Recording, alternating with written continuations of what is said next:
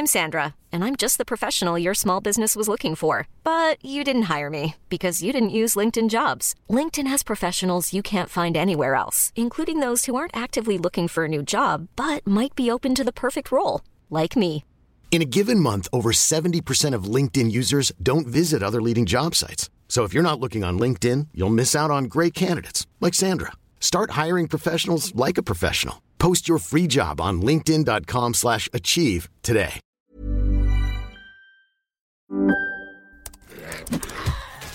Wait, are you gaming? On a Chromebook? Yep. It's got a high-res 120Hz display, plus this killer RGB keyboard. And I can access thousands of games anytime, anywhere. Stop playing. What? Get out of here. Huh? Yeah, I want you to stop playing and get out of here so I can game on that Chromebook. Got it. Discover the ultimate cloud gaming machine, a new kind of Chromebook. You have played this game too long, mortal. My servants can smell your blood. Human, I think I shall remove you from the board to face your own masters.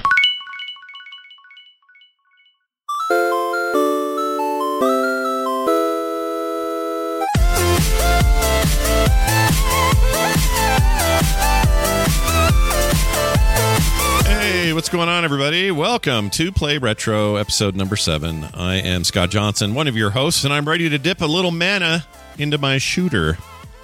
Oh, and I am your other host, Brian Dunaway, and at the start of life, I chose Hurt Me Plenty, and I have regretted it every day since. Oh, Hurt Me Plenty. Did they use the same scaling thing in there? Is the same list of difficulties? No, it's not. It's actually even... I think there's even difference for the classes in the new, in the one we're talking about today, Hexen. Beyond Heretic. Yeah. You know what? You're right. The classes had different settings for their difficulty levels because they all played so different. Yeah. We'll get to all that. That's just a hint of what's coming up here on today's show.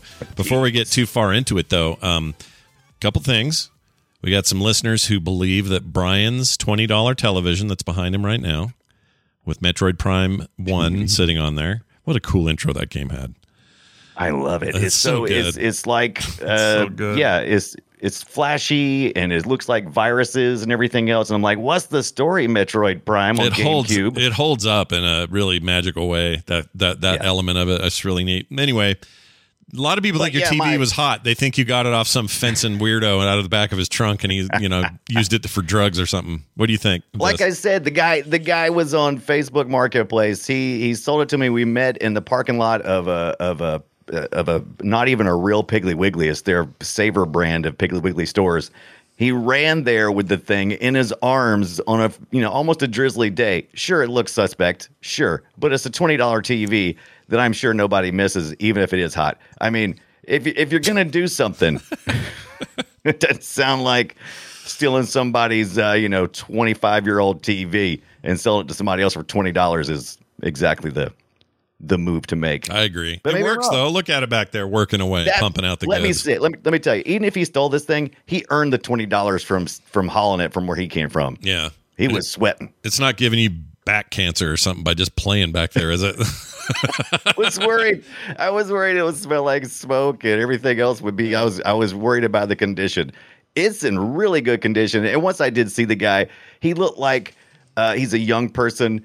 But he looked like he was really into retro games. He kind of had that whole vibe, and he's just he seemed like he was from the city. I live in a fairly small town. He sounded like he had an accent like he was from the city, and I think he was just trying to make changes in his life. Sure, but that's what I'm telling myself so I can have this hot TV behind me. Yeah, and I can respect this about this guy. He's totally. Oh, fun. By the way, yeah. I have another hot TV coming in. This one's free. 26-inch Sanyo has 2S video inputs. Wait, how are you getting that? What did you? How'd you work that out? Is this another one of your? Brian's got a sugar daddy out there somewhere, who's just like. Going, oh, Brian wants a thing? I'm putting it in the mail today. Like, he's got somebody on the out. Send that to him. I don't know who that is, but congratulations. I don't have anybody like that in my life. Yeah, that's fantastic. This is actually, I said I wouldn't go back to Facebook Marketplace, but I did. And I went and looked. I just typed in old TV, and instead of doing 20 miles from where I'm at, I did 50 miles. And there was somebody right on the edge there who was giving away a free TV. And this person actually had a Facebook profile that looked like a normal human being. The last guy I wasn't sure about, But this person has a regular, you know, picture. And so I was like, because I was one, I got this TV really cheap, but it's only got AV. So it's got one audio and one video and a coax. So the quality is only going to go so far. This one's actually S-Video, so I decided to take a chance. If you're getting an S-Video television, that is actually pretty cool because you can connect. So here's what I think. The 20-inch behind you is perfect for all your, like, NES, SNES, Genesis, you know, put all that on there. And then your cube, your, you know, whatever, your things that might take advantage of a little higher bump in video and definitely a bump in audio quality. I think that may be the new TV. Yeah. Use it. I've got the good S-Video GameCube. There was a version that didn't have the better connectors, and I have the one with both the high definition connectors. So that's the reason why the GameCube is what prompted me to look again. Oh, well, that'll do that. My GameCube died when one of my son's friends, a TV about that big, was connected to a GameCube, and he got up there and thought he was being funny, and he grabbed the TV and it fell over face down and smashed the GameCube and the controllers. Oh my God. Wrecked it. I was so pissed. I was so pissed at that kid. And that kid now, he's like on the run from the law. He's like a little drug dealing weirdo kid. Oh, now. He broke the wrong person's GameCube. Yeah, he did. Yeah, a pattern of bad behavior. Yep. He's living a life of crime and is in his, you know, he's 20 or 22 or something now. Anyway, good luck to him and his trip on the lam. Also, I went down a pretty hard 16-bit sports rabbit hole in the last little bit. And all week I have been like scouring every old 16-bit football game I could find. The Tecmo series of stuff that were on the SNES and Genesis. I played a lot of World Series baseball on the Genesis, and the 32X version, by the way, was awesome. Oh, graphically, nice. It was not that different, but it had really great sound and just a better. It's just a really, just kind of the best version that they made. It's part of the Sega Sports series. I still think it's the best 16-bit baseball game ever made, and there are plenty of good ones. All right, Ken Griffey Jr., some weird stuff on the front cover, but the rest is real good. Good game. If you're not following Play Retro Show, Scott posted on Twitter. You should, because Scott posted that picture, and it is fan freaking tastic. I worry about it, you know, like it's not. It's borderline what you might think of as like going, oh, did somebody do that on purpose, or is that feels almost a little bit. Like it could be in the racist area, but it's not. It's just the way the artwork. It's just the art. Out. It's the pixel art. It's just not. Yeah. I'm just saying. I think it's not. It's not good. Great, but the game's good. And yeah, like I like Ken Griffey Jr. as an alternative. It's a good game, but I went through all of them, and I am telling you, after extensive play, and we'll get into this in some future episode. For me, pound for pound, World Series baseball. 98, I think, is the last version they did, and then I want to say that may have been the 32X version as well, although I think they just titled that World Series Baseball. But anyway, that was an amazing baseball game, and I'm still playing it. Were we into rubber banding with our sports game at that generation? Some. I think it was mostly like arcade translations still had a lot of rubber banding, like the NBA Jams were that way, although you could tweak rules to make them less so. But like World Series baseball never felt that way to me. It has a really fair batting and swinging and stuff kind of system to it. The one weird thing I'm running into is I've noticed. So we've talked about NHL 94 before, possibly voted by many, including myself, to be maybe the greatest sports video game of all time. It's specifically the Genesis version. The SNES version is different, and it's not the same. It's weird. It's not as good. They got more kind of close to each other around 96, 97, but back then, for some reason, this Genesis one just had magic in it. Just felt amazing. It was the first one that had like the one-shot mechanic and all that. Or the one-touch, one-shot. What's it called? Where you pass it in. You pass it in and the guy immediately shoots, whatever that's called. Yeah. I don't know, but it was a game changer. Something. Literally. Yeah, it was amazing. Anyway, it was really good. And Game Pass has a version of that. In there, you just install it and it plays like the old retro, you know, Genesis version, music, sound, everything. It's just like that game, but they've got brand new current rosters in it, which I didn't expect. So I fired that thing up and I'm thinking, well, I guess I'm going to play with some team that doesn't exist anymore, or a team that's bad now or was good then, or, you know, I didn't know. And I fired it up and it's like, here we go. We got the Las Vegas Golden Knights. I'm like, are you kidding me? Are you kidding me? That's really rad. See what. See what love does? Love does a lot. Yeah, Passion and love does this. It keeps things alive like that. Here's the other reason that game was so influential and huge. If you buy a brand new NHL game from EA, right, like NHL 22 or last year's 21, which is on Game Pass, those games have the controller setting screen. They got a bunch of stuff like skill stick controls or hybrid controls, these different control settings. One of the options is literally called NHL 94 controls. Oh, they go all the way back to that, even though those same controls kind of carried up through the whole 16-bit generation up to 99 or whenever they stopped doing them. So that's how influential it is. There's entire giant communities around that game that still have tournaments to this day. And there's an entire website called NHL94.com that is not owned by EA. It's just a bunch of fans doing a bunch of homegrown tournaments and speed run type stuff and just all kinds of crazy shit around that game. It's freaking great. So anyway, that's a whole other episode. We'll get to it at some point. But here's where it landed me. Oh, I got so into playing all this that I remembered how much I love Mutant League football and Mutant League hockey that I played a bunch of those. And I went, wait, wasn't there like a modern 2017-18 game that tried to do that football thing? And I just kind of forgot I had it or whatever. And sure enough, I have Mutant League football, MLF. Okay, it's a little slightly different. It's clearly a spiritual successor to all of these. And it's like a modern, beautiful, rendered out game with swears and everything. And commentary, where you play football on a field full of mines and holes and ice, and the guys are all big monstery dudes or skeletons or mutants of some sort or another, and it's really good. So I just want to give those guys a shout out. It's on sale, by the way. The Xbox Store has it for all the Xbox Series XS and One for $7 or something. Stupid cheap. And on the PC, I don't know if it's on sale, but it's on the PC as well. It's on Switch. It's just a great game. And I really like it. It is a great throwback to these old games, but doesn't look like ass. Okay? Because those old ones, they're great still. I mean, Mutant League Football, still a good game.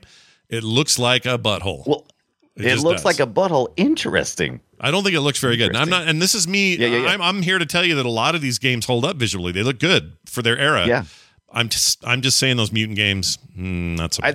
I think as a general rule, me and you agree that up until the 32, about the time we decided to take our first steps into 3D is when things kind of went sideways with how things looked. Whereas 16-bit and prior, most of it still kind of holds up.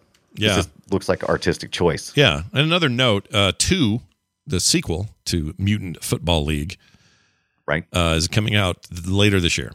So interesting. Yeah, if you want to see how those guys are doing. I wish they'd do a hockey game, but they haven't yet. Yeah. Scott pre-show talked me down from being disappointed in my Xbox Series S, which I've had for, forever, it feels like, at least 6 months. And you thought it was more gimped than it is. That's the problem. And just I had a mental block. I don't have the X, which is one I was wanting to get and I couldn't locate. And so, Scott's convinced me that it's not as bad as I thought, so I'll have to purchase these. I'll have to get this Mutant Football League. Yeah, give it a shot. The first one on sale. Yeah, it's only $7. And here's the thing to just know, for those out there going, wait, what was the core argument? Here's the thing. There's only 2 differences between the S and the X. 3 differences, happiness and sadness. Sorry, I forgot. There's actually 3. It's it's digital only, so no drive on it. Okay, no optical drive. So you're not going to run Blu-rays and stuff like that. For the S, the X always has a drive, has a optical in it. Number 2, hard drives like, I forget, 800 something versus the gig that's in the other one, whatever it is. Right. So this hard drive smaller. Yeah, maybe a little less than double, but yes. And then the S outputs at 1440p, still considered high def, but not full 4K. And some games don't even use 4K, so in those cases, it doesn't really matter. They already output at 1444p, even on the X. But the point is, its X is capable of 4K in games. This one is not, although it will do 4K in media like Netflix, whatever. So that's it. All the ray tracing is there. The speed is there. Like the one-to-one comparison in every other sense is there. But it's hard to know that because one has an S on it and one says an X. Yeah, one's a big monolithic tower that looks badass, and the other one looks like a tiny little thing. Does. It just looks so much more. It just looks so much cooler. Yeah. So there's that whole thing. If you can get an X, great. If you get an S, it's not. You're not buying a GIMP. You're buying a. Is that bad? Is, don't people not X, like us to say GIMP? X is going to give it to them. I have to have it. So. Yeah, X is going to give it to you. That's right. Yeah. Brian, also, you got your GameCube all hooked up. We talked about that. If I wanted to get one of these CRTs, which do you think I go Facebook Marketplace or do I go like Craigslist? What do I do? Where do I go? I'm afraid of Craigslist. Now, as scared as I am of Facebook Marketplace, Craigslist is like it's a nightmare, man. Yeah, are there any legit people on Craigslist? I don't even know. They're going to touch your pee-pee. Yeah. If you go there, they're going to go, hey. I don't know, man. That one really scares me. But you definitely don't go on eBay unless you're just like, you know what? I don't want to hassle with anything, and I want it now. So that's always the deal I tell people. It's like it's according to what you got. Do you got more money than time? Then go ahead. If you got tons of money, go ahead and just order it off eBay because you can get it, practically right now. Yeah, eBay's more. eBay's like a giant mute button. You don't have to deal with the people. You just not to deal with anybody. You just and if they email you trying to get you to deal with them, you ignore those emails because they're trying to scam you anyway, and you move on. Right. So That's right. Okay, I'm going to take your advice. Let's see what Ken Griffey says. I think you guys should keep making the show and talk about Heretic and Hexen. Okay. But wait, I got to talk about this before we do that. I got to talk about one more thing. I didn't put it in the notes here, but it did arrive. Tony said he was going to send it, and Tony came through. Tony sent me. Oh, you bastard! This Mr. FPGA emulation, hardware emulation. See, he's got sugar daddies. I don't have a sugar daddy. You know, the closest thing I have is a sugar daddy is Greg for Walkman in the chat sent me an old Walkman once. And that was awesome. I love him for it. That's pretty cool. I don't have a Walkman, so that's pretty. Was it a Sony Walkman? Yeah, it's a yellow Sportsman one. You can't get them anywhere anymore. Look, it's right here. Right. I've been using it to transfer some old tapes around. But the point, the difference between me and you, Scott, is that I complain about this for months at a time until people send me stuff to shut up about it. This is true, says Ken Griffey Jr. I agree. Yeah. Right. See, I really wanted it. I really wanted one, but I couldn't find them in stock anywhere available. And so, like I said, Tony hooked me up, and this is amazing. Let me tell you just quick. I'm gonna review this thing fully very shortly. I just got it this week. I've only had a couple of chances to really load it up. Yeah. But I'm gonna tell you right now, 16-bit and before is what this really does. They're working on a PlayStation core, but everything before then works just flawlessly. And I can't quite put my finger on exactly what the difference is yet, but it just feels right. There's like almost zero input lag, which I seem to have more of when I'm playing on my RetroPie. And I'm sure there's ways to tweak stuff. But man, I just plugged this thing in, threw up a couple of the Genesis games I've played a lot of through emulation. And the experience just felt snappy, and it felt crisp, and the sound was just spot on. It felt like it felt when I used to play my Sega Genesis, plugged in the raw business, and that's what it felt like. Yeah, well, that's what you want. That's what the whole point of those things are, right? Is you get the real deal. It's almost really hard to sell somebody on one of these things until they've actually played with it, and they're like, it's like VR. You gotta if you put a VR headset on, you get it. If you don't, you don't get it. This thing, same thing. In fact, I look at it and I go, Brian, what's with the giant power brick you got there? It looks stupid, but no. The Mister is badass, and I have no sugar mama or daddy. Right. I have nobody. I don't have anybody out there who's like, hey, you know what Scott could use? One of these. Nope. Well, maybe if you bitch about it for about 6 or 7 months, like I did about the Mister, then maybe somebody else. Well, time will tell. You complained too. Time will tell. All right, let's get into this week's big discussion. Very excited about this. Here we go.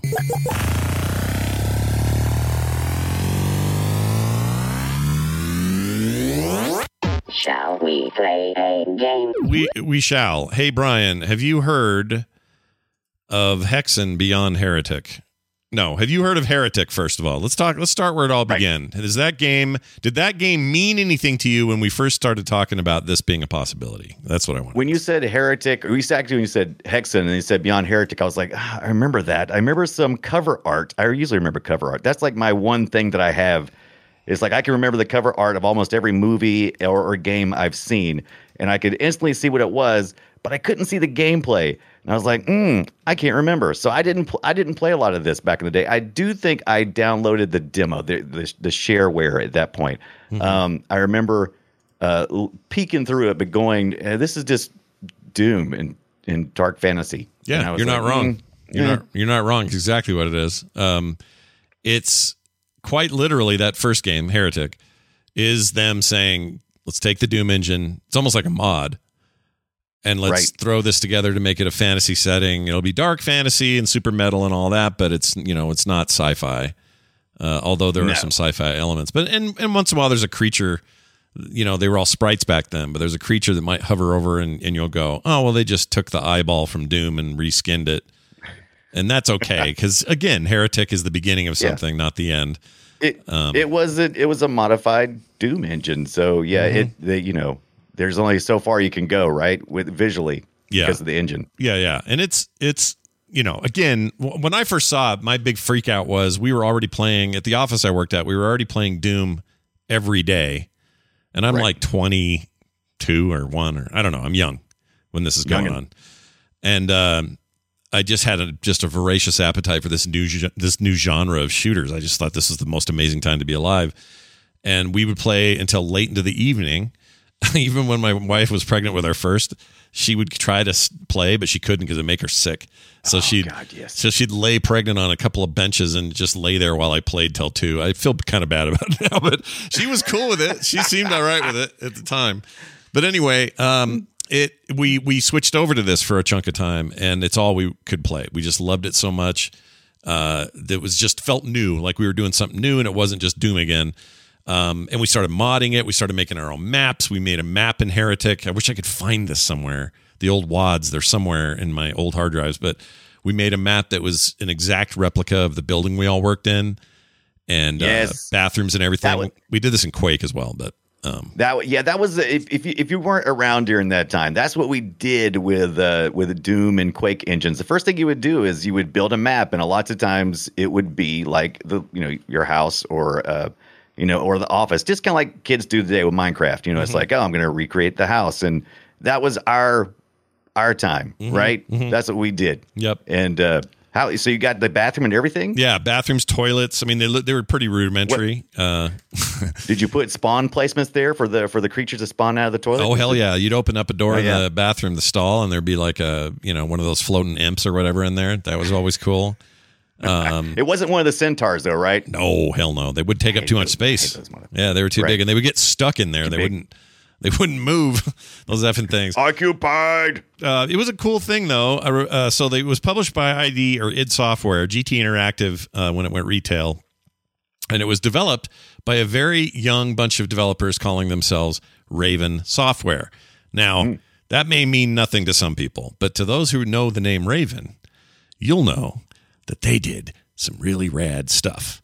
And they got bought recently in the big scheme of things by Activision. And as you know, Microsoft is in the middle of purchasing and acquiring all of Activision Blizzard. And part of what they get out of this is the Hexen and Heretic IPs, which is very cool, because also Phil Spencer says not long ago, said out loud, we're very excited about the back catalog of IPs from Activision. Partly because he's a gigantic Hexen fan and he can't wait to see more Hexen. Now, to me, that's tantamount to him saying, yeah, we're making a new Hexen game. Whether or not that comes through or not, we'll have to see. But I'm here for it, dude. That new Doom engine. Give me that new Doom engine, Doom Eternal, and then slap this in there. Let's go full fantasy and go nuts with it. You're talking my language. You don't. So you want the new Doom engine. So I was debating this too. I was like, oh, if we saw it again, how would I want it to be? Would I want it to be, the new? Of course, that's the default way you go. But I kind of want to see, a 3D world with sprites. Mm-hmm. After playing this, I played the crap out of this past week, and I'm like, man, the art that is sprite making is just phenomenal. That probably comes from my love from indie games, because you see this a lot in indie games. But I started drawing some stuff in some sprite software I picked up. I should talk to you about that sometime. Do you think there would be success? Just throwing that on the Doom engine. No, you'd have to make it free or something. Like Right. It would be the fun. It'd be a fun throwback, but I don't think you could sell it like a retail game. I think if they really wanted to go nuts with it, they create a proper, in the way they rebooted Doom, like kind of how Doom is its own new big thing now. Like take that and do it there. And I'm cool having that there. Meanwhile, there are people homebrewing new levels all the time to this stuff. Hexen II, which was set in the Quake engine. People still make maps for that. There's plenty of activity there and a lot of love for this stuff. So I don't think you have to. I don't think Microsoft or however they're going to handle this stuff. I don't think they have to do that. I think they could just make a straight up game and it would be good. I think you're right. I think it would be just a love letter to the fans. And they're just a way to grab attention, saying, "Hey, look, we're doing things that Sony's not doing. Mm-hmm. We're doing things that Nintendo's not really doing. Look what we're doing. Yeah. We're bringing back that PC love that you had for Hexen and these classic Doom games." That's I think that's the right move. Well, here's some interesting history on the company that made it. Raven, founded in 1990 by brothers Brian and Steve Raffel. This is a little 3-person company. They were discovered by John Romero, co-founder of id Software. Okay, we all know, Romero. He's famous for lots of reasons, not just controversial ones, but he's an interesting guy. I saw him at a mall once. He has no idea who I am, but I saw him at a mall. Anyway. Yeah, I talked to him last year thanks to one of our community members who sent me through the mail. Weird. Someone sent you a thing. Okay, keep going. Yeah. Actually, they were supposed to have an interview.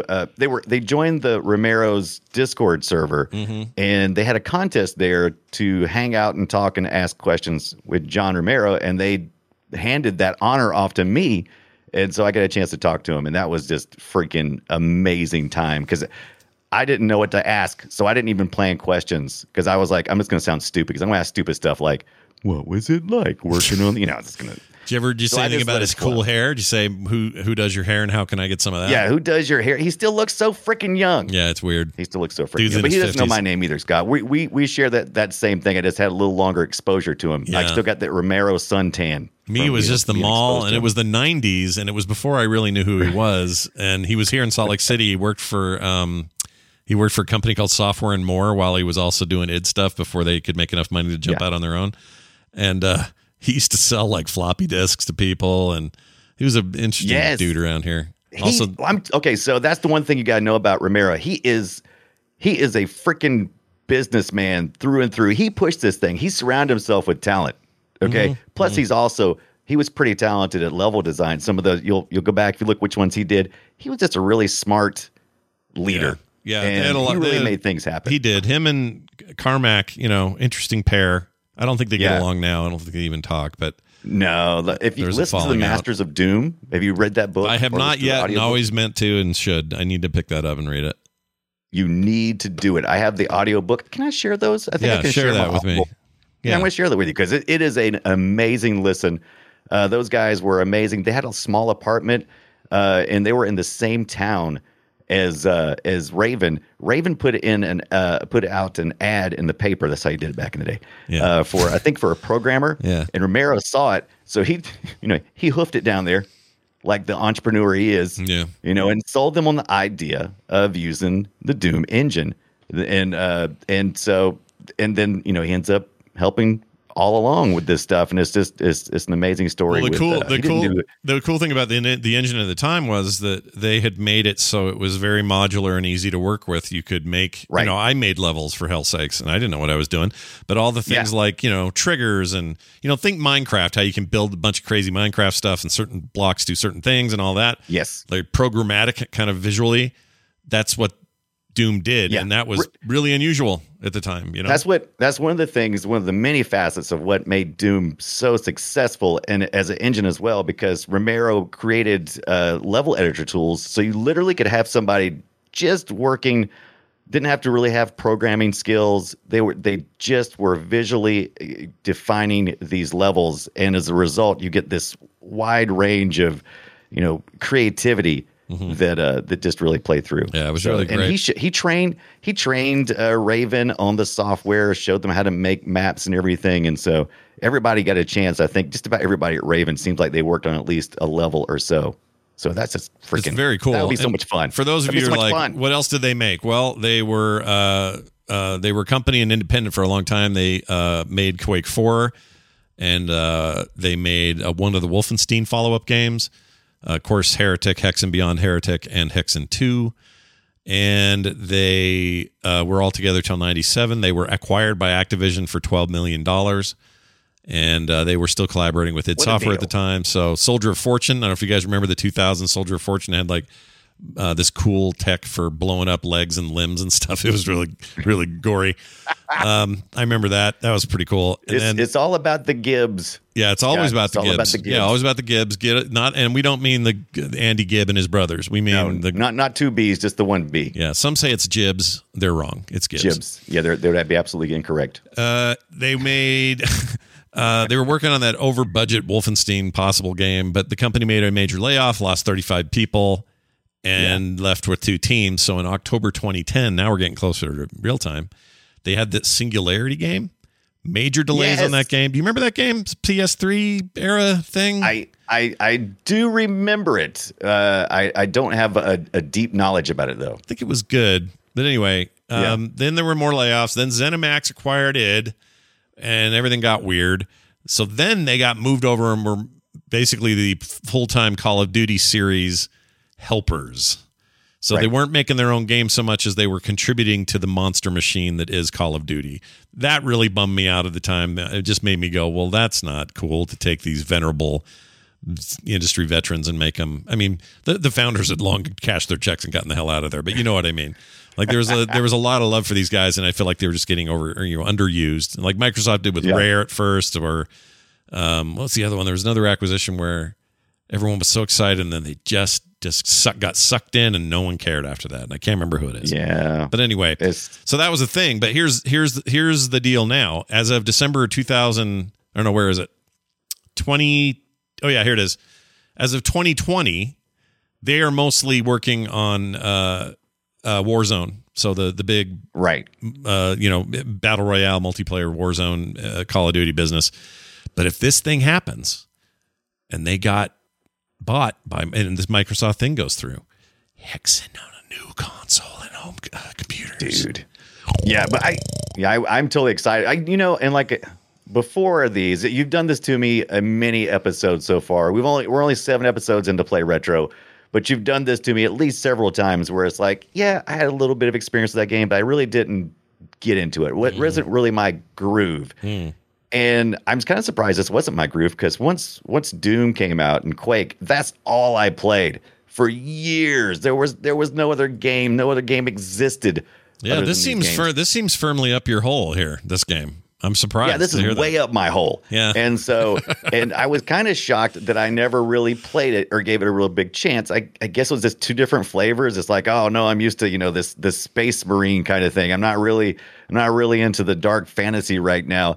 And oh my God, I've played so much Hexen. I want to complete Hexen Beyond Heretic. I'm not really sure if I want to go back and play the other Heretic. I kind of took a peek at it. I may want to play Heretic 2, or is it Hexen 2? Well, it's Hexen as well. There's Hexen 1, which is Beyond. It's called Hexen 1 Beyond Heretic. That's the one that really went nuts. Yeah, went nuts with it, and it added classes. It added... Right. They heavily modified the engine to be able to handle a whole bunch more stuff, including mouse look. What else mouse could you look, do? Inventory, I think, was new to this. Yeah. They basically have a Diablo thing at the bottom. Look at that, like bottom. Bit. That's the bottom third. It reminds me of the Diablo screen a little bit. It's totally the Diablo screen. Yeah. But I really regret that I didn't get to play this. But I'm gonna. When we do these reviews, a lot of times I have to put it in my review. I just go, no, we're done with that because I got to look at the next game. But I want to finish this to completion. Oh yeah, you should keep playing it. It's really fun. It's a very, it actually still holds up. I think Hexen in particular holds up. The first one felt more like a Doom mod. This felt like its own game. It was clearly using the source material, source engine. To whatever degree, but the fact that it supported mouse look, although you had to do some DOS chicanery to get that to work, if I remember right. But yeah, mouse look is mouse look is everything, and I think it's one of the reasons why you don't get I think when you lock in without the mouse look, I think that causes more nausea than when you have the mouse look. I I think just that it does for me. Spinning locked in. Yeah, I agree. And also these games were famous for their bounce, and the bounce really gets some people. My wife could not do the bounce in these games. Yeah.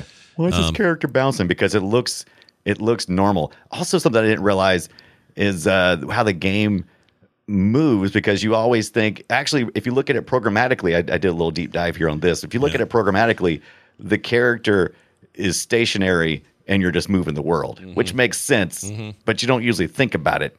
Right. And that is a wild thing, right? Like I remember somebody showing a demo of Forbidden West, the first game. The Forbidden West comes out this week. What's it called?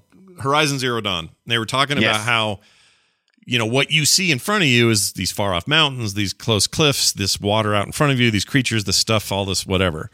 And that seems normal. And if you turn to the left a little bit, your view switches and you see whatever was to the left of her or behind her or whatever. But at any given time, they're only rendering the cone you can see. Right. So there is none of this is happening anywhere else. It only happens because you move and it goes blah, blah, blah, blah, and interpolates everything. This may sound obvious to everybody, but I'd never thought of it in those terms, you know? No. Like I always think, well, if I run past a rock, that rock's still behind me. No, they're not rendering it anymore. Yeah. It's gone. Oh my God. If you want to blow your mind, just read some interviews with Carmack and just listen to some of the stuff he says and how his passion is for all this stuff. And you're like, holy cow, he was really pushing the hardware beyond or to the limits, and then figuring out ways to make it to fool the mind to believe it was. He was a damn genius. Everything about that. He's a warlock, is what he is. That's the reason why he likes the Hexen so much. Yeah, that's the reason Romero couldn't hang out with him anymore, because he true warlocks. Can't have a warlock around. What's that about? You can't have a warlock working on your game, man. So this is when things started getting really interesting. The game didn't have to. At least this felt like a big innovation to me, because we're now talking about the era when CD-ROM started to happen, single speed CD-ROMs were in people's rigs, this sort of thing. And the game was the first in the series of Doom engine based games that didn't rely on MIDI music at all. Right. It ran off game audio CDs. So the CD itself had audio tracks on them. And so what you ended up with was a much more immersive, sort of realistic, less computer-y sounding, at least audio-visual experience than you were getting previously, and that was a big deal. Yeah, all the voice work was MIDI, but all of the music, like you said, was CD. And if you put one of these CDs into a CD player, they didn't adjust to anything. You literally listened to the music in a CD player. Yeah, exactly. So just mind-blowing if you accidentally did that. Oh, I'm listening to the music now? Yeah, that was weird. We did that with Sony discs all the time. So if you went to track one, it was a nightmare because it sounded like white noise from hell, and it would kill your car speakers. But if you skipped to track two, like playing Wipeout, the Wipeout discs were great for this. Put them in your car, hurry up and skip past track one, and then tracks 2 through 8 or whatever were real music, and we would listen to those things like albums all the freaking time. It was great. I know, because where else could you? There wasn't a radio station playing gaming music. And there's a real passion there. I love. We live in we live now in a miracle time, and people should appreciate it more, because the stuff you can do is. You can pretty much just think of any game that you can think of. It's a big hit, and you can find the soundtrack somewhere to listen to. Somewhere, YouTube, YouTube, Spotify, almost always YouTube. Almost any other place has it, unless it's Nintendo. I found while I was looking at those sports games, I found I'm really into NHL Hits 2003 on the GameCube. Speaking of GameCube games, finally got. I used to own that. Can't find it, but I have a ROM running real well on Dolphin right now. Finally, with a Xbox One controller is what ended up doing the trick. Anyway. It has an amazing like techno EDM soundtrack. It's so good. I had the same ROM, and I gotta try it out. And I did boot it up, and I had the same problem. I tried to use the M30, the 8-bit do. Yeah, the 8-bit do's don't like the sticks in there. Yeah, and then I tried using my Xbox controller, and I think I launched this Dolphin Core through RetroArch, and it even though like it was mapped correctly, I still wasn't able to do anything. So I've got to go back and take a look, because it was definitely an issue there. If somebody Microsoft, I don't care whoever owns the rights for Acclaim Games or whoever's doing it back then, Midway. Yes. If somebody said, hey, NHL 2003 is now for sale for $10, $20, I'd pay $30.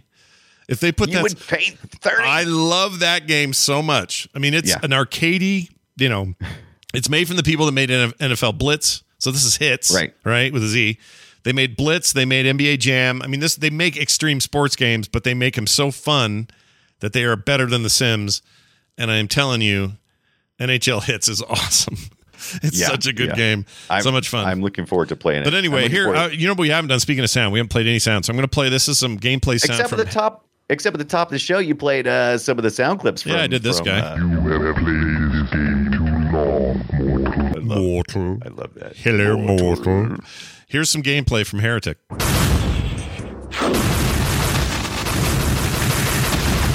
a lot of shooting. Yeah. You know, lasers. A lot of blood. Yeah, no guns, but the shooting was mostly from staffs. Yeah, like magic bolts and stuff like that. Yes, from staff infections. Yeah. And then, let's see. I got here some Hexen gameplay audio, which is a little different.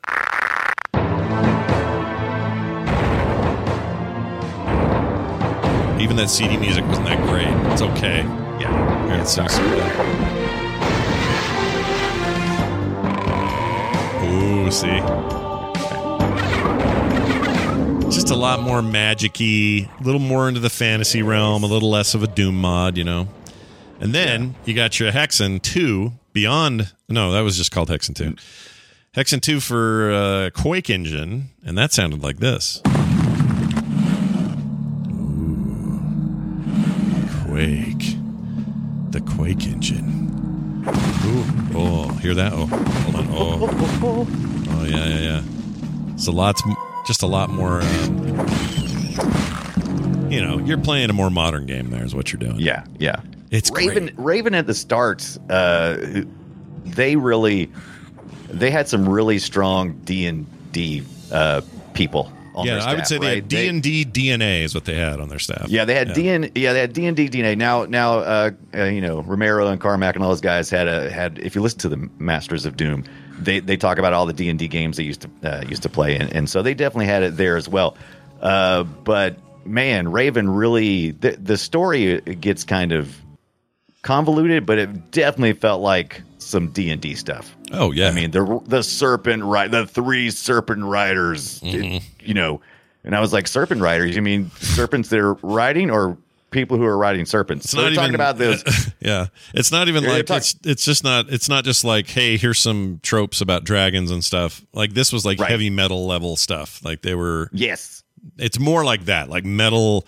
What's a good comparison? It's like hey, what if Gwar was a video game? You know, that's what this feels like sometimes to me. Yeah, and I loved it. And like I said, I totally missed out on all that, but you can play as Baratus the fighter in Hexen Beyond Heretic, which we played, or Parias the cleric, or Daedalon the mage. What were you into? Were you more of a fighter, cleric, or mage, or were you kind of switching it up? If I remember right, Hexen? Mage, almost always mage. That which is true today. I usually, if there's a game where it's like, hey, choose a fighter, a mage, a healer, or whatever, archer. I usually it's a fight between the archer and the mage. I like the range stuff. So you like the range stuff. You start out with the sapphire wand, and then you moved up to something I didn't care for when I was playing the mage, which was the frost shards. I didn't care for that. You freeze the enemy essentially, and they kind of hang around, and then they eventually like explode. Mm-hmm. But they get in your way. Like if you're trying to work your way through a room, they just get in your way. But then you get to the Arc of Death, which is like raining down fire. So that's probably your favorite, probably with the mage, maybe. Yeah, I love that stuff. Yeah. But those little balls you had to move around in there, that was unusual. The other games didn't have that. Yeah. So there's sort of new ideas in terms of like environment and like what you had to move through and traversal and all that stuff. Yeah. We were working with they did something interesting that I kind of hate. They went from the first Heretic game, it was, typical Doom type level mapping, you collect colored keys and you open colored key doors, and it's you just kind of just work your way through the progression. Right. Whereas this one had Hexen had a hub system, which is where a lot of teleporting, A lot of backtracking, kind of like, you know, a little bit of a Metroidvania kind of thing, to kind of unlock all the secrets. And that's what hooked me, that I did not see from my short play back in the day. Well, and that's the thing I think that made this game unique, was that that was kind of unheard of in a game like this, especially a shooter style game. You know, we're used to this stuff now with lots of different kinds of games sort of take this path, but this was real unusual. Boy, there's a lot of Todd McFarlane ripoff art in this thing. Have you noticed that though? Oh yes, that would be about the time. But you know, it was just that. That was the era we were in. Yep, it was the era that was in. But you gotta love that. Look at that serpent, freaking. Look at that thing. That is so freaking. I know. The blinking eye. It has a blinking eye on the damn thing. It's so rad. Yeah. So a quick bit of trivia here. This is interesting. Where is it here? Oh, a couple of things. The PlayStation version of this game, I remember people being pissed about this. They called it, and everyone thought it was kind of notoriously evil, not because of the content, not because of any other reason, but because it was one of the very few games on the system that required an entire memory card, which was 15 blocks, quote unquote, blocks of memory. 15 blocks. Yep. You had to save one game. That's what you used, an entire card. And those cards were what, $30? Yeah. Whatever they were. Yeah, the card's about $30, and Sony at the time didn't want any third-party cards, so you had to get the official Sony 1 megabit. That's right, not even megabyte, megabit. Bastards. We don't even usually measure that, right? So anyway, I still have a couple of those. Do you have any of those cards left? I have a couple hidden somewhere. I don't have any, but it's 15 blocks, and that was unheard of because 1 to 3 was about the most you would see in most typical. There was a few that would go beyond that, but most of them was 1, 2, 3 was a pretty hefty one. This 15, your whole freaking card, man. Yeah, it was bad. It was real bad. And people were mad, but it was still maybe worth it for some people. So that game you probably spent $90 on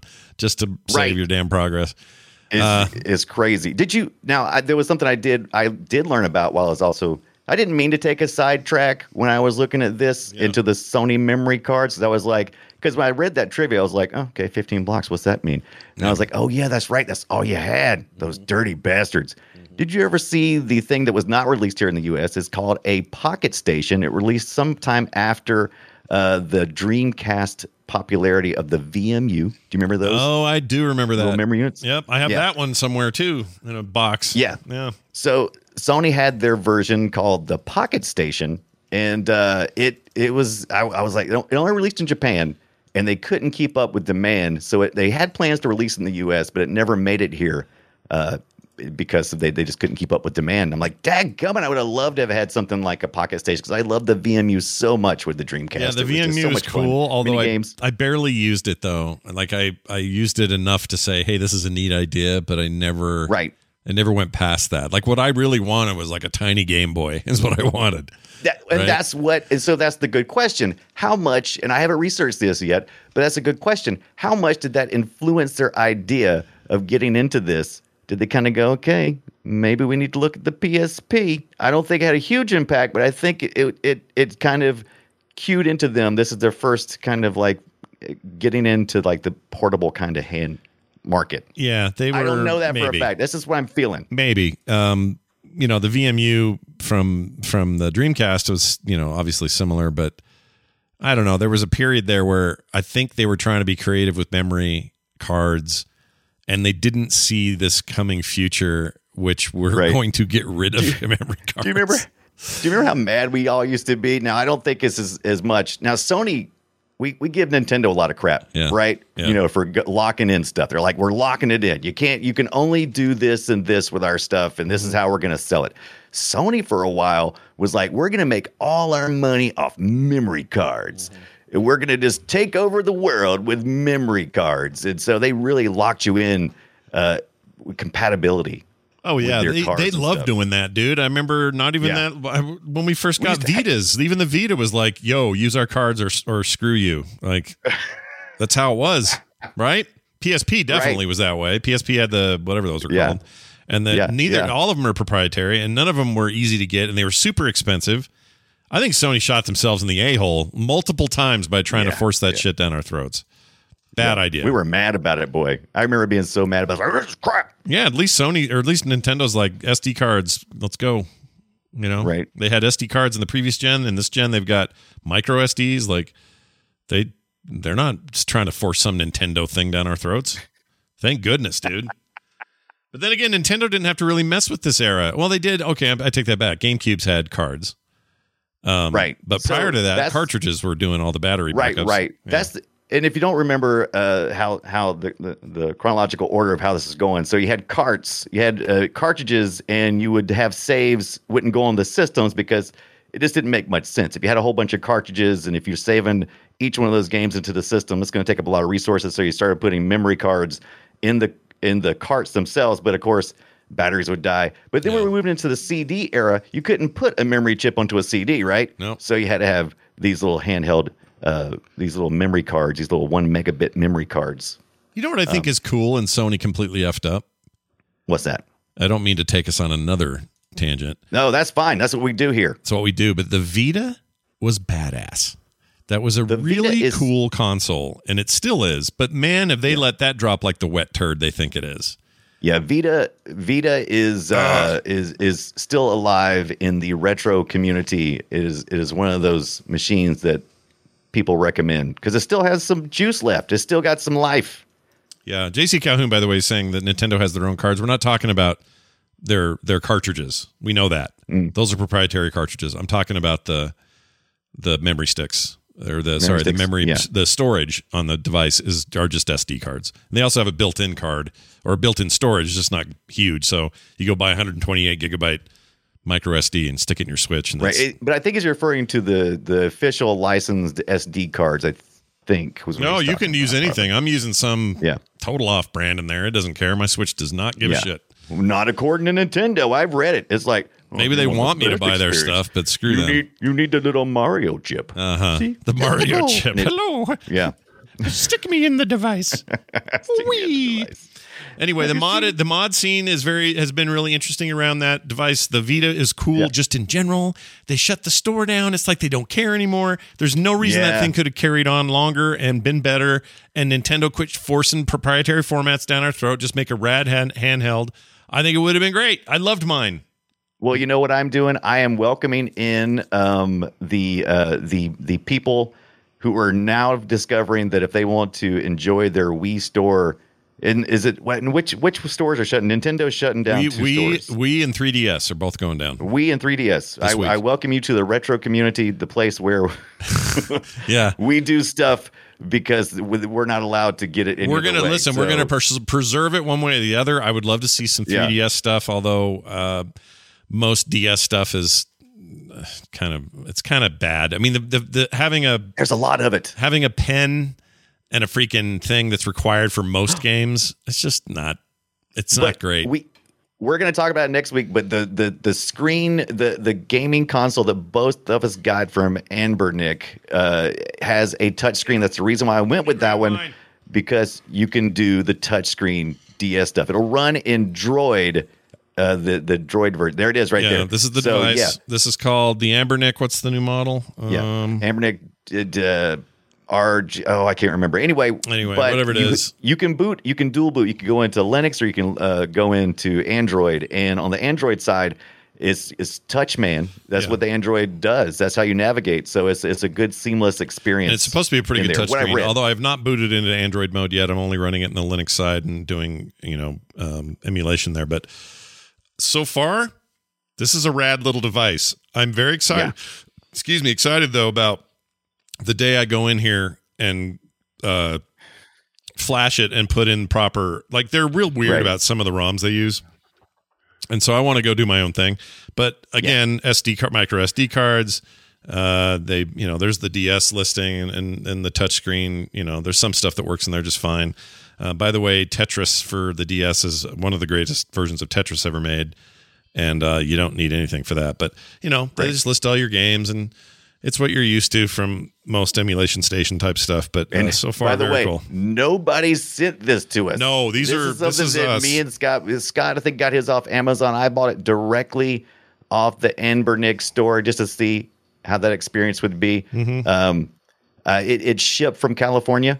So they do ship from inside the U.S. They warehouse it in the U.S. if it's reordering from. I think they got a warehouse in the U.K. as well as China. Yeah, they have them here too. Because they had one here in Salt Lake in their distribution here. Because that's how I got it. Amazon had it same day when I ordered it. Excellent. Well, you know, Amazon they're just a warehouse as well. But you don't always know if that storefront is the official people. And that always kind of worries me a little bit. There's always weird stuff like that. But anyway, so far so good. Well, like Brian's getting his when he does, and we've had our way with it. Friday. We had our way with it. Oh, that was Thursday. Did they push the day? You got a different day. It did get pushed one day, but they gave me a date range that it would arrive, and it's not going to arrive on the first day they said it might be. It's going to arrive on the second day as opposed to the third day. Hopefully, it won't be into that third day. Okay. Bringing things back to Heretic and Hexen for a second, there's this one bit of trivia that pisses me off because I want to see what this was going to look like. There was a third game in what they call the Serpent Riders trilogy. That's what these are all part of. It was originally called Hecatomb. Hecatomb. You don't just say it like that. You have to go high up there. Hecatomb. Hecatomb. Like Mario again. Let's see what I don't have them up anymore. I was going to say, let's see what Ken Griffey says, but I lost that. Which would have featured 9 Dungeons and Dragons inspired character classes: 3 good, 3 neutral, 3 evil. So they were even going to do it on like an alignment system in the game, and a large open world environment as opposed to having linear levels or a hub like Hexen. The game was canceled after Activision acquired Raven Software, leading to most of the original team to leave the company to form Human Head Studios. You've heard of them before. They do stuff.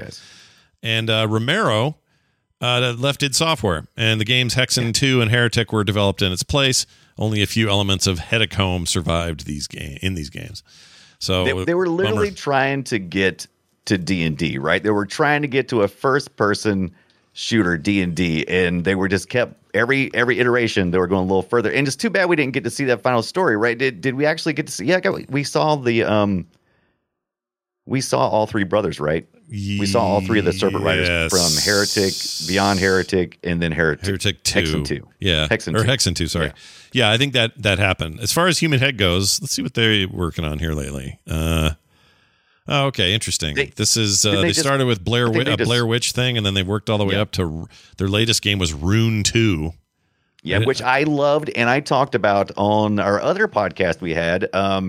It was quite unpolished at the time that I got into it, and so it kind of felt floaty, but I loved what was going on in it. And when I went back and looked to see why, I was like, oh, I get it now. I see where these people are coming from. Yeah. And so I need to go back and visit it. It was really an uneven experience, but I was having a lot of fun. Oh, Dungeon Defenders is them.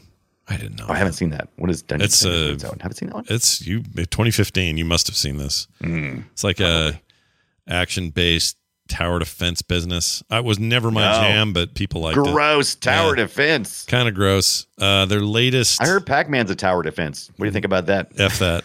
That's a terrible idea. So I don't know what they're working on now. Oh, okay. So they did the 2006 Prey, not to be confused with the other game Prey that came out, and they canceled Prey 2, even though there's another Prey 2 by somebody else. You got to pray just to make it today, Scott. Yeah, it's all jacked up. So it looks like Human Head's not really doing much at the moment, but we'll see what they're up to. Now that Microsoft owns them as well, because they were acquired by Zenimax, and now they own everybody now. They own everyone.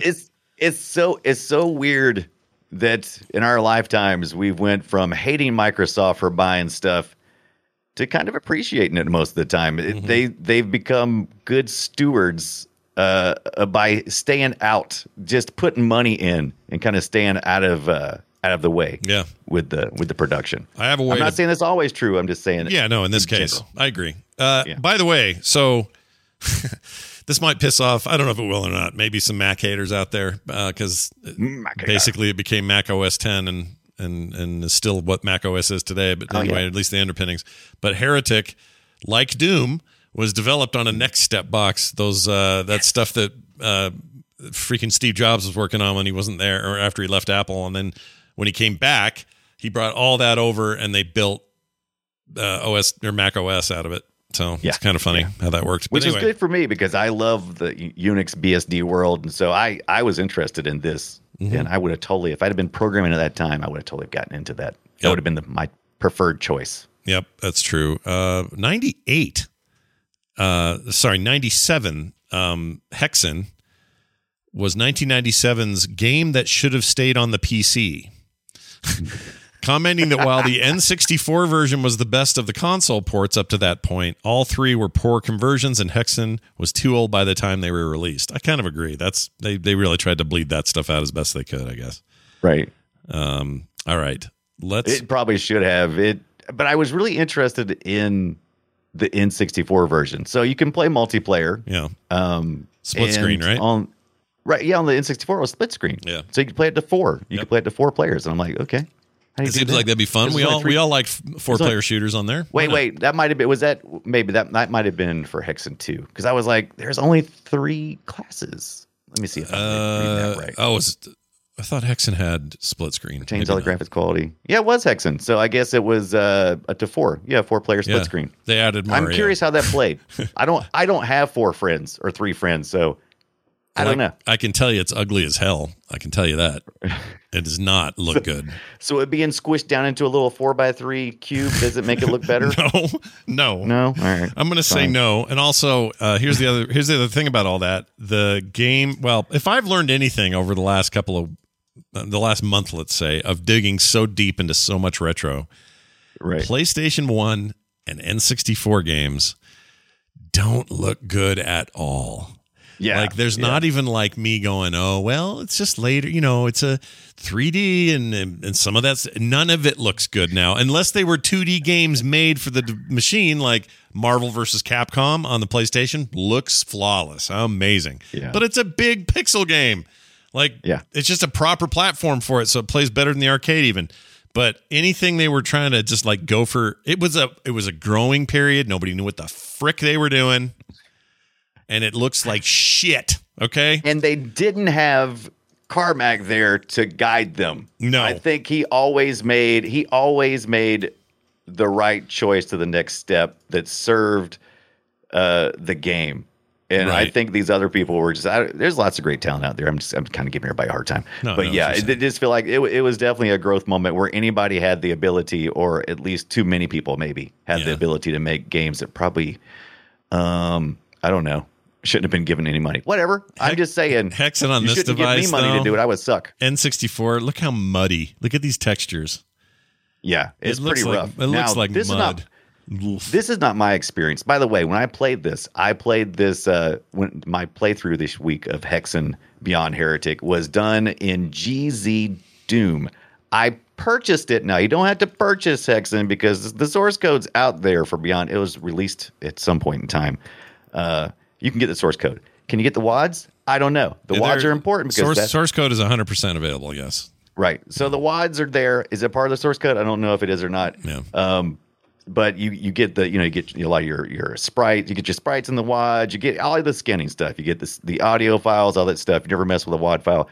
You need to research it. It's a lot of fun. That's how me and Scott used to do a lot of modding probably back in the day. Uh-huh. Or at least, make all your own WADs. So, if you made a map, it was a WAD, and the WAD included texture information, creature information, spawn points, all that stuff. Yeah. So I downloaded GZDoom because I did not like the experience. I purchased it on Steam for $4.99, and then I just grabbed the WAD file out of there because I tried to use the Steam version. The Steam version sucks, by the way. It's bad. Because it uses the DOS box, which is fine in itself, but the configuration from launch on Steam, the DOS box they have sucks, and you can get in there and mess with INI files. I didn't want to do that, so I just downloaded GZDoom, took 5 seconds, threw the WAD in there, boom. It had the WASD configurations, everything, the mouse look, all that stuff was ready to go out the box. Some upgraded texturing if you wanted it. Mm-hmm. And so it just looked good. It's smooth, ran so good. How did you play it, Scott? That's how I played it, exactly the same way. Exactly right, the same way. That was the way to go. I mean, back in the day, I played it raw on my, my freaking 486 or whatever the hell it was. But yeah, like in a modern sense, that's probably going to be your fastest way to do it. If you had previously owned the game like I did, I have no problem using an emulator the minute I see it because I've already got the game, so I know I own it. Right. But as far as like being able to buy this anywhere outside of that crappy Steam version, pretty hard to do. You can't really find it. It's not available everywhere. This is kind of a forgotten game. So I mean.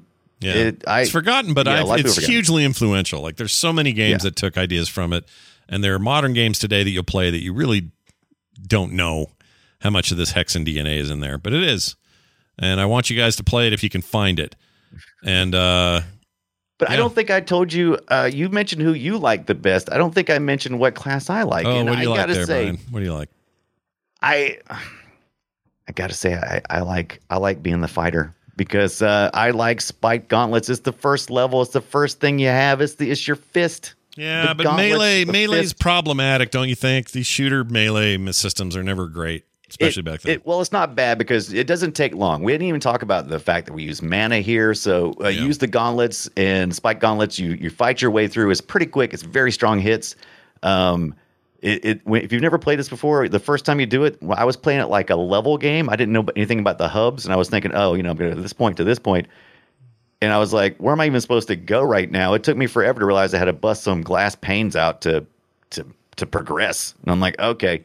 But they don't hold your hand on that stuff at all. You got to figure it all out. So your first teleport, that's what's fun about this game, by the way, is the figuring out the environmental puzzles. The first teleport you get to, you're already getting the Timmons axe. And the axe is awesome. It uses mana, which strengthens it. But then if you run out of mana, it still works. But then the Hammer of Retribution. I don't know if you've ever played up to the third weapon in this game. As a fighter, you get the Hammer of Retribution. It's kind of Thor style, right? Yeah. You get to toss that hammer about with the mana. Yeah. And I like it. It's pretty good. I didn't get far enough to use the Quietus, which I know is the next weapon, but I'm looking forward to it. Yeah, you should look forward to it. It's very cool. There's lots of good weapons in the game. It's very varied, a lot more than Doom is, for example. Which was kind of the point at the time. But there you go. It's our look at Heretic and Hexen II and the worlds that we enjoyed since. One more thing. I don't know if you downloaded the files, but you'll notice near the bottom, I extracted some of the WAD files or extracted some of the audio files from that WAD. Yeah. There's a reverse and forward, a couple of files down there.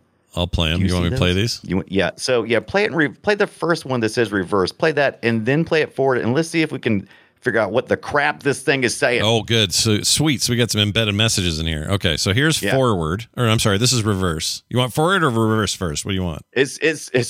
I did label it kind of misleading. The reverse is actually what's in the game. Oh. The forward is me looping it back to the original recording. Okay. All right. Well, play the reverse first. All right, here's reverse. Hold on. It's not going. Why is... Oh, I'm muted. Sorry. Let me play that again. Let me try it one more time. Ah, oh, sweet, dude. Okay, now here's your fix. Okay. I have no idea. I don't know what they're saying.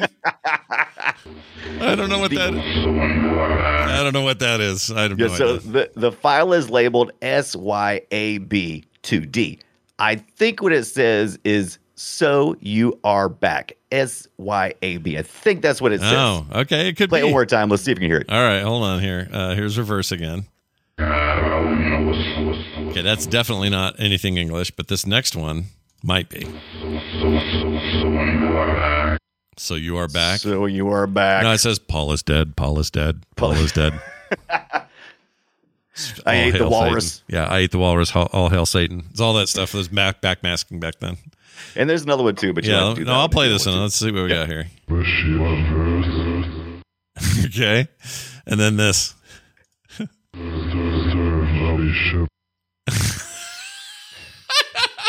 don't know.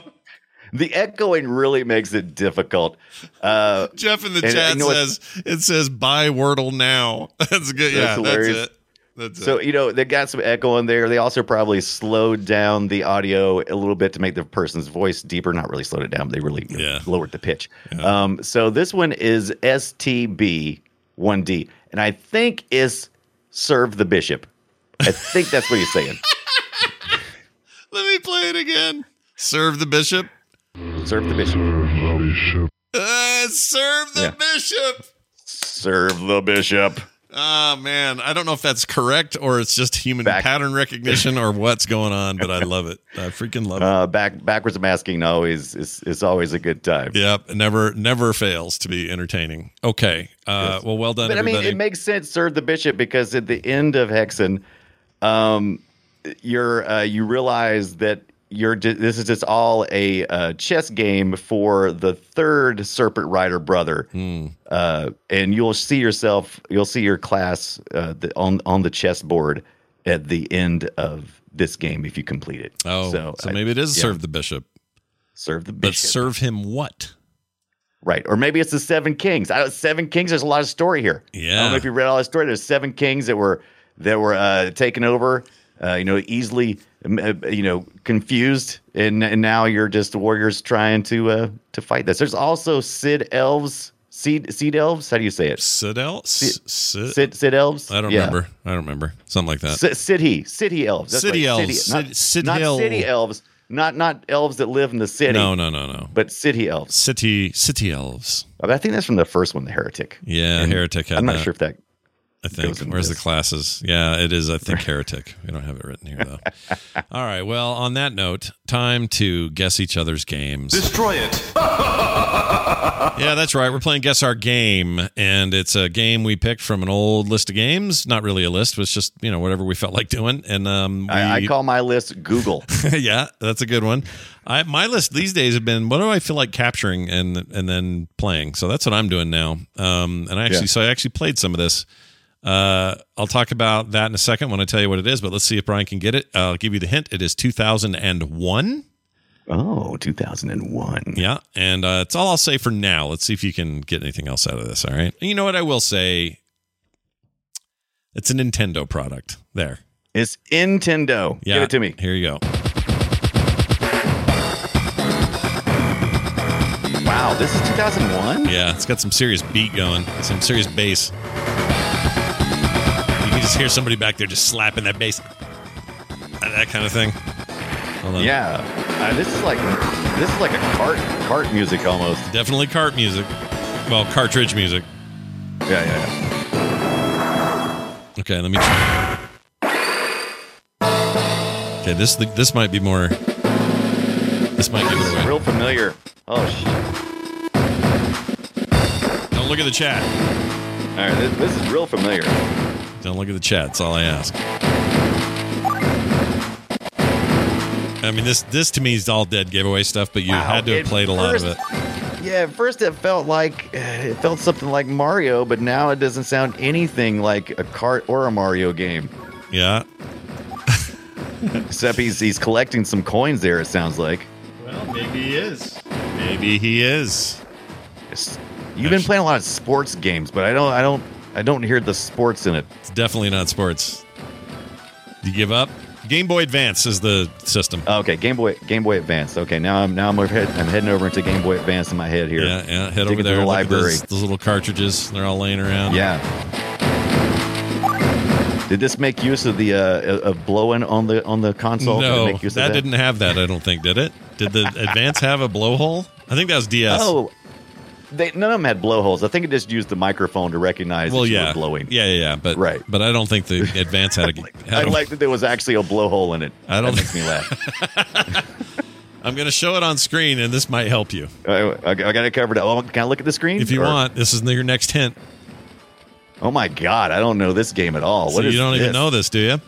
I don't even know this game. Chat room was correct. The game is... I forgot who said it first, but it's Advance Wars. Advance Wars. Okay, I do know this. Turn-based strategy game, one of my favorite games ever made. It revived my interest in turn-based strategy in a way that it's hard for me even to explain how much this game did for me. So if you're like a modern-day enjoyer of the newer XCOM games or any of that, like even the XCOM developers have been on record saying, I don't know that we make XCOM 1 and 2 and have the success we had we not all been hooked on Advance Wars and convinced we could make a modern version of this. And I agree with them. I think they make turn-based so much fun. Yeah. And I wouldn't say it's simplified. There's still like a lot you got to, you have to be smart and do strategies and all this stuff, but the art is simplified, but yeah, it looks like some pretty intense strategy. There's the copters, I heard. Yeah, the copters will take down your plane pretty quick. One note here that is important to note is that this is getting... this and its sequel, Advance Wars 2, are both getting the remaster, remake treatment. Last week at the Nintendo Direct, they announced that 1 and 2 are getting something called Reboot Camp. And right. You should watch the trailer for it. It's a really nice graphical take on this thing. Plus, it has voiceover and some other stuff the original game didn't have. It looks really cool. And I'm a huge fan of this pixel work. It's one of my favorites on the system. But the new thing looks real good. Wow, it's hard to almost believe this is on the Advance. It looks pretty sweet. Yeah, it had a map creator. You could make your own maps, share them with your friends. You could play with a link cable. You could do local co-op or local competitive mode. The new game will have online stuff, and it's both games in that collection. I like that you had friends, because I get to learn all about the different ways that people could play multiplayer, like link cables and stuff. Yeah, I didn't have any friends. Awesome. I had it was both some friends of mine and I had both had Advances. We were in our 20s. Right. Whatever it was. But we had income. Yeah, but we also had I had little tiny kids then, but as they got older, they loved this stuff. So I would play I would play Game Boy Advance link cable games with my daughters all the time. We loved it. Aww. So much fun. Yeah. It's nice. A great game, dude. And I'm because I've been so excited about it, I'm actually replaying one on my computer and two on my new Ambernick just to see how it performs there. Yes. So far, so good. It's all good in the hood. I love this series. Oh, my gosh. I love it so much. Why is he sweating so much? Why are anime characters always sweat out of that one pore in the side of their head? That must be the largest pore anyone has ever seen. The story is also capital ridiculous. Like, warfare is very not serious in this world. You got troops taking out a whole bunch of troops, and then in the end, the voiceover's like, "Ah, darn it, you pushed us back again, but I'll get you tomorrow." It's just all, shucks, you pushed us back. Yeah, it's ridiculous, but the game is freaking hard, but fun. I'm into it. I love it. It looks. This is another game that you've brought me around to. It might get its own episode after you've had some time with it, because I think it's a significant title, and I think it should be on the list of whoever does the list of 100 greatest games. I think Advance Wars should be on that list. That's amazing, right, Brian? I think we should totally do that. You lose today, but you're also going. Oh. So here's your buzzer. Sorry, where to go? This one. So. I can't find it. That is the worst buzzer ever. That sounds like what comes out of an anime sweat pour. Gross.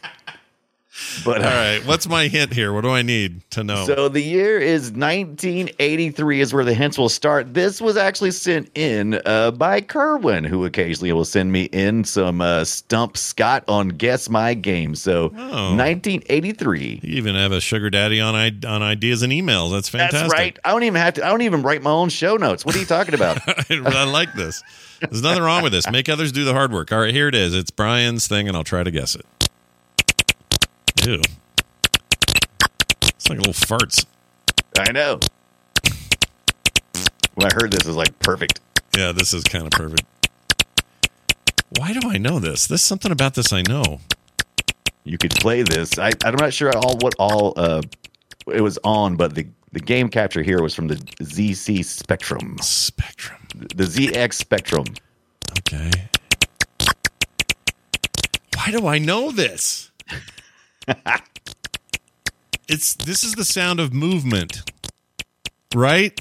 These are footsteps or something. Sound of movement. No, I mean like the steps. There's step sounds, right? Of some character. These are farts, Scott. I fooled you. All I've done is I farted a lot and I increased the speed and pitch. And what you're doing right now is listening to my farts. Great. I honestly have no idea, but there's something familiar about this kind of squeaky sound. I don't know what it is. This is super old school, of course. We're talking about, 1982 or 3? What was it? Yeah, 83. You could find this on the ZX Spectrum. I saw it on the Commodore VIC 20, and it was also on the BBC Micro, so it's a little bit tougher, but this is called Jetpack. Jetpac. Jetpack game? Huh. Jetpack game, 1983. Right. Oh, look at that. Sinclair, ZX Spectrum, Jetpack. Was this game good? Kerwin seemed to like it, but Kerwin really liked the fart sounds when he kills the aliens in stage one. It's great. That's what that sound is, then, I guess. That was really. I know it came to me, but it was intended to make you laugh, get a kick out of the fart sounds. Do you remember that? Do you remember that thing Microsoft had? There are what was it called? Xbox Arcade, and it was like an actual arcade, and your little avatar would run around in there, and you'd play old games in there. And you had to pay $3. Right, right. When it's called Arcade? That? When it's called Xbox Arcade? I think that's what it was called. I think that's what it was called. This game was in there. Was it really? Yeah, I don't know why or what the deal was. Maybe there was an arcade version of this. So is this the one where he's floating around and? Yeah, that's it. This is the game. The one, I know why this is familiar. We talked about this when we talked about Joust. This is a Joust-like. Oh, yeah, that's right. We did, didn't we? Yeah, that's what it is. That's why it's familiar, because I was listening to all those back in the thing. Oh, it's got like defender lasers. That's cool. Wow, that was all the way back in episode 1. Remember that? Yeah, I remember that. remember a month and a half ago? Way back in the day. All right, that's awesome. Well done, dude. What gave you that? That's cool. Now this. Welcome to the treasure room. Time to do emails. Email is more like it. This is playretro@gmail.com is the email address you need to use. playretroshow@gmail.com. playretroshow@gmail.com. This comes from... What am I hearing? Hold on. I don't know. It's great, though. Do you hear that? Oh, I do hear it. It's playing back here. Hold on. Wait. That game had crap sound. It was horrible. Well, it was the VIC 20 and the Spectrum. So, they should have did what it could. Yeah, I guess so. Sinclair. So dumb. Whatever. So many people trying for the game throne back then, and so many failed. It's just a weird time. Odd time. All right. Here's the email. This is from Tom Norris, who wrote in, says, "Hey, Scott and Brian, I love the new show. I do have a nit to pick, however, about episode 2 and Phantasy Star 4. Early in the episode, Scott mentions that Phantasy Stars 1, 2, and 3 didn't appear here on the Genesis, but I distinctly remember in 1991 trading in my NES and a bunch of games and using the credit to get a brand new Sega Genesis and a copy of Phantasy Star 2. It looked much cooler than the other RPGs I'd seen on the NES. I loved that game. It was the only one of the series I ever played, because not too much later I traded the Genesis in for my new SNES. All this trading took place at my local electronics boutique. Thanks to Scott for messing up and drawing out some great memories. Keep up the good work, Tom." Did we confirm this, though? Hold on.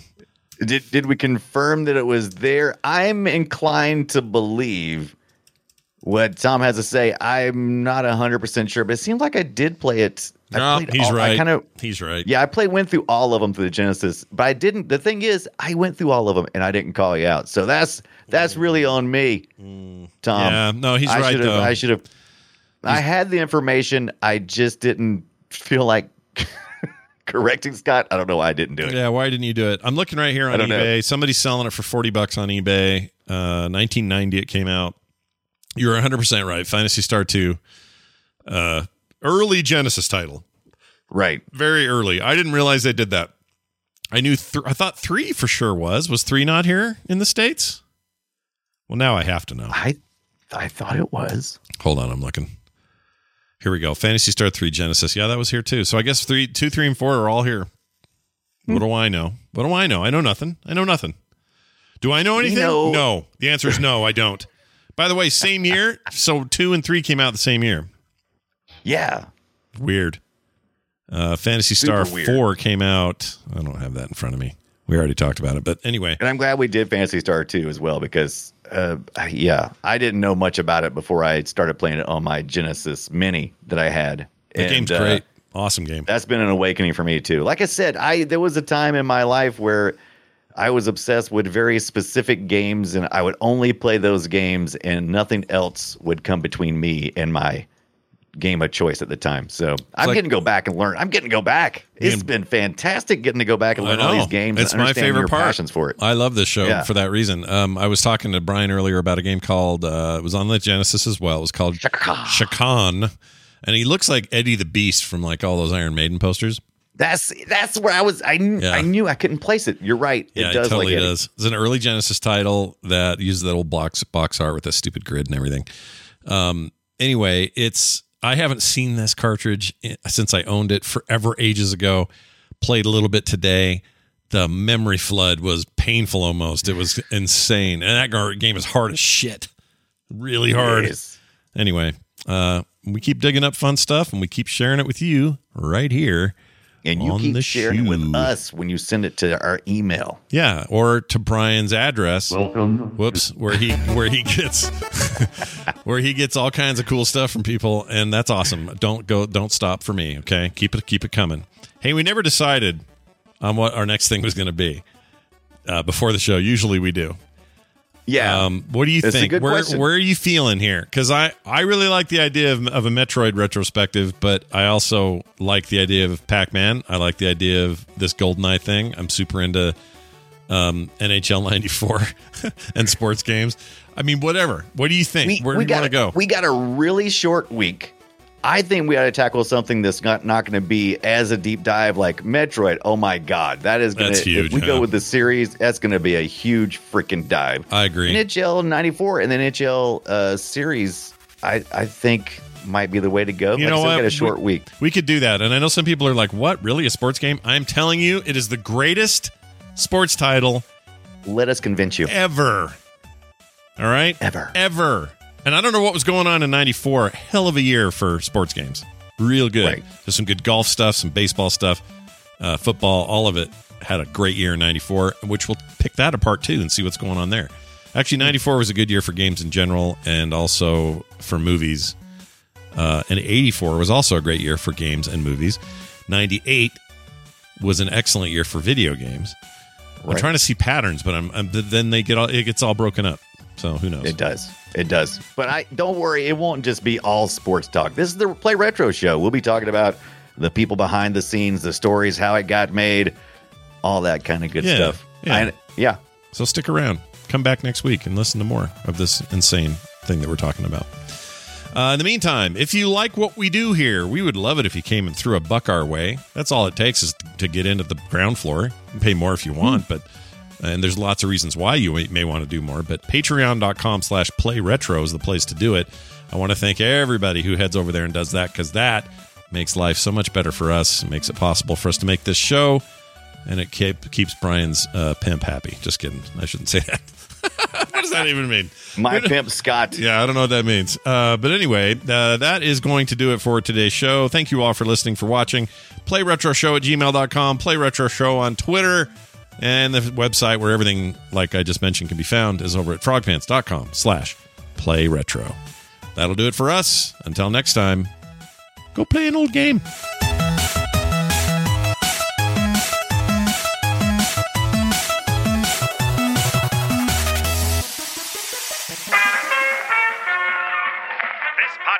is part of the Frog Pants Studios Network. For more information about this and other shows, visit frogpants.com.